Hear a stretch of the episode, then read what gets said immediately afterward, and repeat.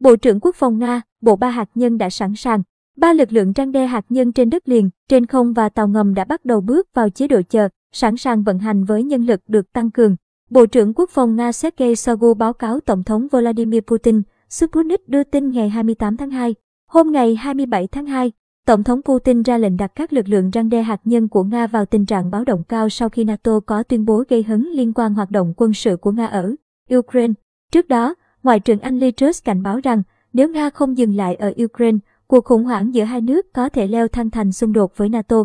Chế độ tác chiến đặc biệt, Tổng thống Putin đã yêu cầu Bộ trưởng Shoigu và Tổng tham mưu trưởng Valery Gerasimov đưa lực lượng răng đe chiến lược vào chế độ tác chiến đặc biệt. Sau đó, Bộ trưởng Shoigu thông báo tình hình với Tổng thống Putin.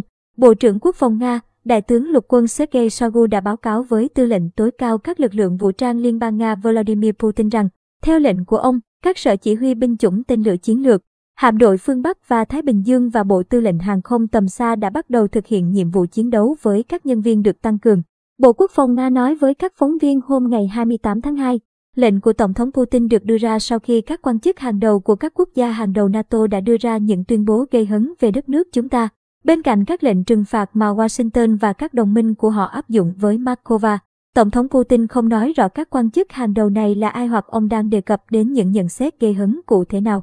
Nhưng chỉ vài giờ trước khi đưa ra bình luận của mình, Ngoại trưởng Anh Liz Truss tuyên bố trong một cuộc phỏng vấn với Sky News rằng, trừ khi hoạt động quân sự của Nga tại Ukraine để phi quân sự hóa nước này dừng lại, cuộc khủng hoảng có thể kết thúc bằng một cuộc xung đột với NATO.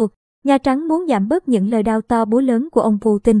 Những ngày gần đây, căng thẳng giữa Nga và phương Tây tăng lên mức chưa từng thấy kể từ sau chiến tranh lạnh.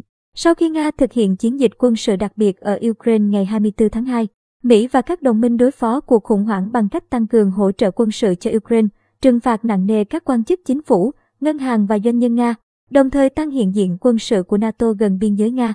Tuy nhiên, liên minh này đã loại trừ khả năng can dự quân sự trực tiếp vào Ukraine.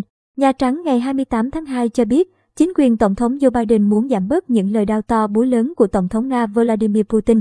Ông Putin đã ra lệnh cho các lực lượng răng đe của Nga, bao gồm vũ khí hạt nhân, được đặt trong tình trạng báo động cao. Thư ký báo chí Nhà Trắng Jen Psaki nói với MSNBC, chúng tôi đã thấy mô hình này từ Tổng thống Putin trong vài tháng qua và thậm chí trước đó, khi ông đưa ra lời đe dọa để biện minh cho một hành động gây hấn lớn hơn. Bà nói thêm, người Nga, trong đó có Tổng thống Putin, đã cam kết thực hiện các bước để giảm bớt mối đe dọa hạt nhân. Bà Psaki cho biết, Mỹ có sự chuẩn bị của riêng mình và có khả năng và năng lực riêng để bảo vệ Mỹ, nhưng không thay đổi mức độ cảnh báo. Chúng tôi đã không thay đổi các cảnh báo của riêng mình và chúng tôi không thay đổi đánh giá của chính mình trong lĩnh vực đó. Nhưng chúng tôi cũng cần phải nhìn nhận rất rõ ràng về việc sử dụng các mối đe dọa của chính ông ấy, bà nói. Chính quyền Mỹ đang làm nhẹ vấn đề không sử dụng quân đội Mỹ để lập vùng cấm bay ở Ukraine. Theo họ, lập vùng cấm bay là ý tưởng không hay và không phải điều mà Tổng thống muốn làm.